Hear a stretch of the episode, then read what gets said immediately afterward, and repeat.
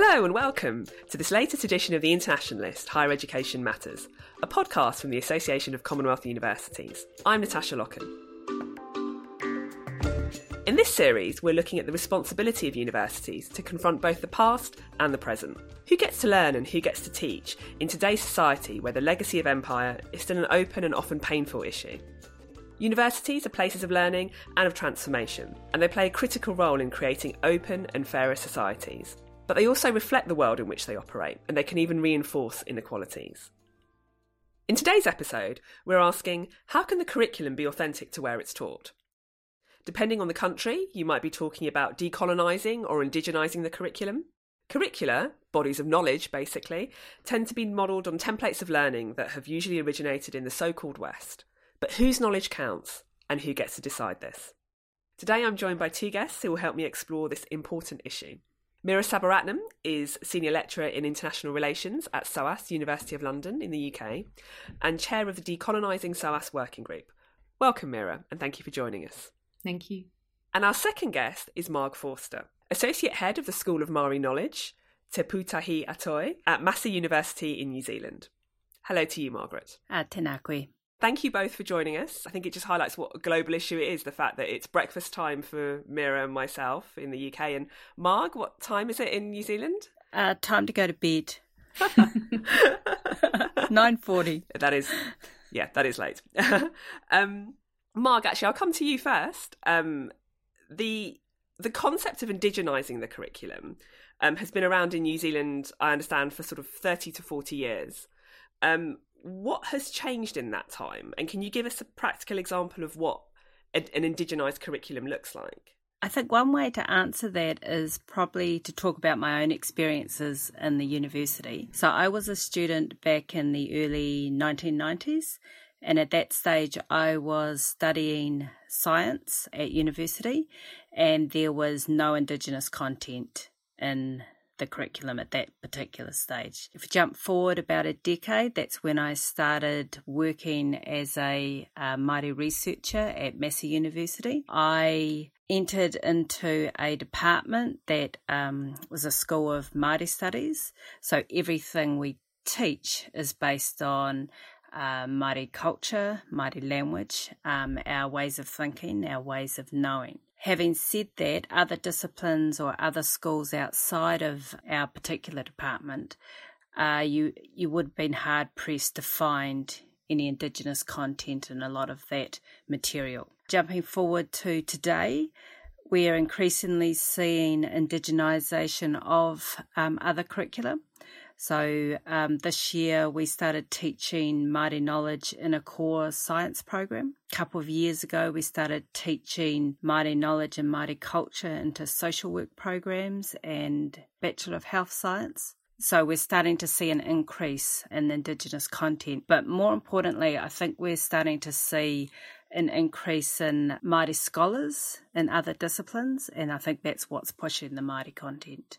And Meera, I mean, compared to, to universities in New Zealand, and I think the example that Marg's given of kind of, of, of what's happening at Massey, SOAS is really kind of at the start of the process. The decolonising SOAS working group was set up in 2016. Um, what what sort of change are you working towards? Like, what thinking about that kind of process that Marg just spoke about? Like, what would you hope to see, you know, in 30 to 40 years' time? So it's partly true to say that we're at the start of that process. I think at SOAS, because we've been thinking about the relations, particularly between Britain and Asia, Africa, and the Middle East for a century, it's clear that sort of anti colonial or post colonial thinking has been a necessary part of that story uh, for almost all of that time. What we've seen in recent years is a reinvigoration of that idea and specifically driven by students and specifically driven by students in this moment. It's, I think it's about an intensification and a re energizing of an underlying kind of idea. But I think what we'd what's interesting at this particular present moment in higher education um, in the UK is that the numbers and the kinds of students going to university have expanded massively in the last kind of 10 to 20 years. So um, the university is a much more diverse place. There's many more scholars of colour and international scholars that are part of that. And so the absences in the curriculum and its narrowness just becomes more obvious to everybody concerned. And so what we're really trying to do is challenge that narrowness and say that universities and, well, an education generally has to be not just teaching from one standpoint, but, but teaching from multiple standpoints. And particularly in the UK, where I think it's fair to say that that narrow vision and that kind of hierarchical attitude towards the rest of the world has been the dominant mode of thinking for a long time. That's a specific thing that we need to challenge. And you've both, it's interesting because you've both touched upon this idea of people really sort of helping to drive the change. So, Meera, you spoke about students, Marg, this idea of kind of, you know, Maori scholars now. You're seeing more of them and they're coming to the fore and they're helping to kind of develop the knowledge and, and, and bring that to the fore. I think if you're seeing kind of the motivations, you know, you're coming from student, it's coming from students, it's coming from scholars in the subject. How are you and then kind of getting a whole institution behind it? I guess that's that's the next phase is you move it from perhaps a niche, what might be seen as a niche concern, to actually an institution wide topic. Marg, can I ask you for your thoughts on that? Definitely. I think in a New Zealand context anyway, we've had we've had quite a few years at having a go at this. So our School of Māori Studies, or what, what we now call School of Māori Knowledge, it was first established way back in um, 1970s by some very distinguished Māori scholars. In Māori and express our thoughts should not be denied that right. Not so much whether this particular petition succeeds but whether it is possible to save the language they really did the hard fight, um, having to argue that Māori knowledge is actually a, a subject, an academic subject, and it should um, have its own place within the academic institution. Um, so then I think as successive generations have come in, we've all put our own mark on the curriculum and what counts as, in our case, Māori knowledge um, and how we teach it. And while we have taught it in one particular corner of the university, if you like, or we like to think of it as the centre of the university. Over time, I think we've started branching out into other disciplines and if you you know it's really like colonizing other spaces. Um, so it has been part of that political project for us of being able to be heard and for our knowledge to have a, a same kind of standing beside other ways of knowing. So a big part of that i think has been linked to that resistance kind of movement um, reclaiming Māori rights in New Zealand um, particularly our rights around the Treaty of Waitangi um, and what that means for the standing of our own ways of thinking, our own knowledge in this space. And can you give us an example? You spoke about branching out, and I guess what that means, how that's come into play in practice. What has that meant when you're, I guess, the influence, you, you've really seen the influence spread? So, Māori rights, uh, our political rights, um, our use of our language, our use of our knowledge and our culture, it has to be a central and an integral part of the university. So, not just an add on to another subject. So we've had lots of conversations between Māori, non-Māori, Māori knowledge, uh, academic subject area and a whole lot of other academic subjects talking about how do we how do we authentically increase the Māori content in a number of our courses and how do we do that in a way? So we use this phrase mana enhancing so how do we do it in an empowering way in a way that recognizes that that knowledge base actually originates um, in the land and in our communities. So it doesn't automatically transfer well to an academic setting uh, and also recognizing our colonial past and the power dynamics that, that kind of sit in that space. So there's a whole lot of things there to untangle if we're actually going to be able to use Māori knowledge in a way that's mana enhancing or empowering uh, for our people. Because first and foremost, our knowledge is for our people and our communities. It's not for academia. So we, we spend a lot of time talking with other disciplines about, you know, what, what is the goal from their perspective. And then we talk about things like, well, you know, is it appropriate for non Māori to be delivering Māori content? And my answer there would be no. Um, we actually need our own Māori scholars in front of our students. I, I, think that does a couple of things. It allows us to maintain what we call a kaitiaki or a guardianship role over our knowledge. But I think more importantly, it allows us to put role models up in front of our students. That that phrase, you know, our knowledge is for our people and our community, I think is so is so powerful. And I can see that although I don't I wouldn't claim to know a lot about it, you know, from what I understand about the Maori culture, as you said, that's that's not just a saying, that's very much a lived it's it's a belief that's put into practice. Meera, how does that that as I say that phrase, our knowledge is for our people and our community. Reflecting on, I suppose, what's what's happening at SOAS, and you spoke about, you know, in the UK higher education space, it's it's a different context. What are your thoughts on on that, and I guess how how the process compares? So I think it's important to say that the context that um, Marg's talking about is, in some ways, the sort of uh, mirror image of what we've got in the UK. So Marg is in a settler colonial space where the displacement and the erasure of indigenous knowledges has been central to the to the dynamic over a number of centuries. Whereas in the UK, you're sort of in the seat of power, right? In the seat of empire, or at least the previous seat of empire. And so the issue that we have is a kind of problem of defining Britishness or Englishness by whiteness and by a particular relationship to that center. So when we're talking about decolonizing, what we're trying to do is transform this kind of hierarchical way of thinking into a more democratic way of thinking, a more inclusive way of thinking. So one of the conversations that we often end up having in the UK is are you saying that only black people can write about Africa or only people of Middle Eastern descent can write about the Middle East. We're not saying that, right? What we're saying is two things. One, it's important to have role models from around the world so we understand that.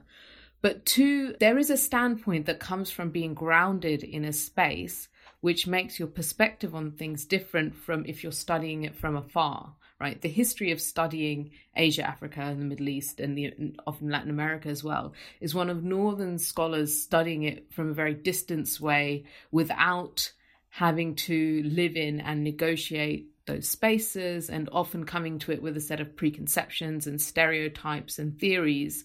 So, the challenge uh, for us is to think about how to learn about the world, not to know as in like to dominate it, but how to learn about the world and to cultivate a mode of engagement which is respectful and democratic and critical and rigorous and all, all of that. But we still, of course, have all these structures which are heavily concentrated in the West, journal publishing, u- university rankings, all of these things that um, constitute the hierarchies just thinking about that point about journals and this idea of i think it's fair to say that academia kind of that's that's at the hub of it right this idea of journals and as the the me- the mechanism as it were for, for for knowledge to be shared transmitted and i think there's this you know once it's in a journal then it's it's real knowledge i think that's fair to say that's sort of how the concept works. Marg, what, what does that mean in the context of Maori knowledge and and how and, and being able to kind of push that forward? Yeah, it, it's it's a huge issue in the sense that all of us are, are ranked as far as our research and teaching goes. Um, and for a while there, it was unfortunate that rankings were based on journals, particularly international ones, highly ranked, which don't or have not in the past had that conversation with Indigenous knowledge, have not really acknowledged or recognised the way we think and the way we write. Uh, we have kind of gotten around that a little bit by developing our own journals. So, Alternative is probably um, one of the more well known ones. So, creating spaces for Māori scholars to publish. But we're also moving into a system in uh, New Zealand where well, we're trying to place more emphasis on the impact of research, its impact on our communities, on development, and on helping to resolve pressing social issues and trying to I guess it's it's kind of ranked a little bit higher than all of the publications. Not that publications aren't important, and there's a lot of Māori scholars publishing in a whole lot of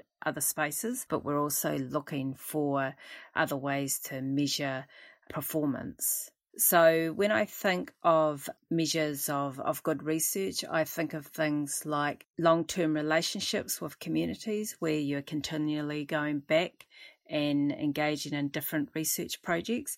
So it kind of shows that there's a level of trust there. It shows that your research is relevant um, to those people and to the issues that have been identified um, by those people. I also think another key measurement of um, success is our ability to mentor um, new and emerging scholars and to build that workforce. And then probably third would be that networking and sharing of different ways of using our knowledge in contemporary context so that we keep growing and developing what we know so it doesn't kind of stagnate. Meera, I know that kind of um, obviously SOAS isn't a scientific institution as such, but that approach does that does that sound familiar? I guess of kind of using the sort of policies to help drive change, and and if so, kind of what challenges do you see with that?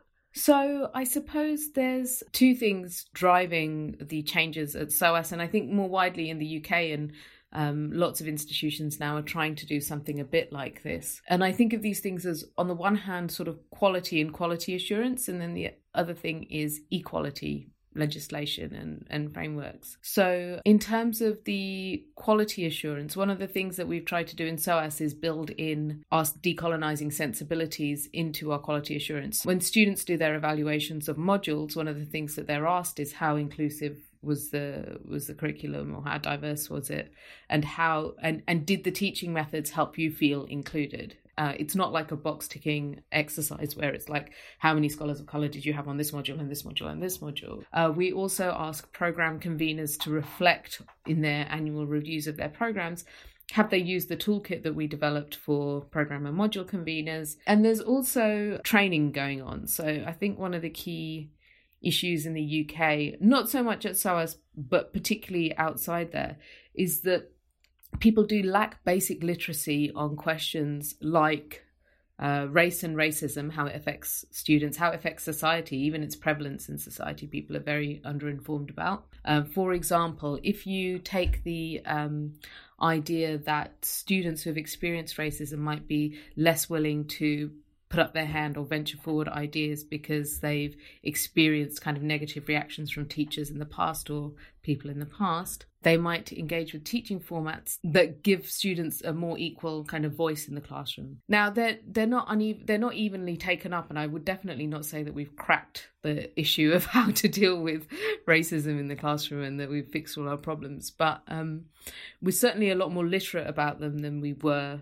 previously as you say, it's not been, you've not cracked it, it's not solved. What do you think? What's next? What is the next step in terms of making change? And do you see that as a slow process? Is it kind of incremental? Or do you think there's a big step change that could happen?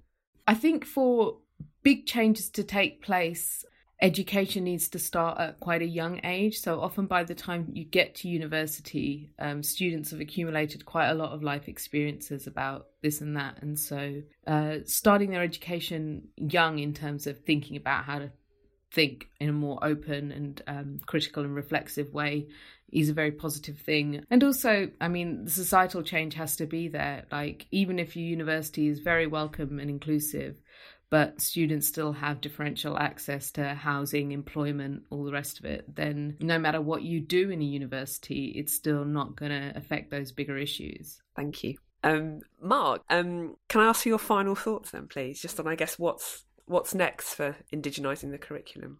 Is there a next phase, or is this a path that you see just continuing? Um, I think there is a next phase. When I look back at how we have introduced Māori knowledge into universities. I think we did it in a manner that was quite generic and there were certain types of information that we weren't ready to share. And I think we're moving into a phase now where um, I do a lot of place based teaching. And what attracts me to that is that our local, you know, our backyard then becomes our classroom.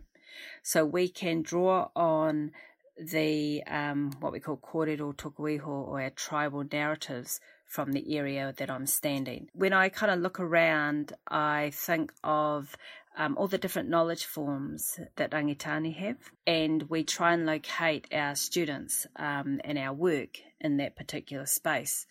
When I do my research, because I'm from another tribal area, I often use the knowledge that's associated with um, my own people um, in our own kind of community. So I, I think there's, you know, when we're talking about what is authentic, what is perhaps the future, I think it is really our own whenua, our own land, and our own um, knowledge. So it's, it's gone from that general to now specific to a particular area.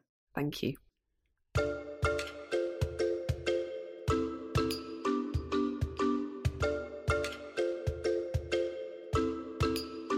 I think today, what has really emerged for me are kind of two elements. One is the importance of people. So the headline topic might be decolonising or indigenising the curriculum, but really this is about people, both in terms of driving change and helping to make that change happen, but also in terms of the impact. So looking at how it has the potential to have an impact on communities in terms of the research and the knowledge that's created, and also for students at university and making them feel more involved. And that's actually quite a nice link to our next episode, which is going to look at the student body and the student experience. How can we foster a sense of belonging for all students while they're at university?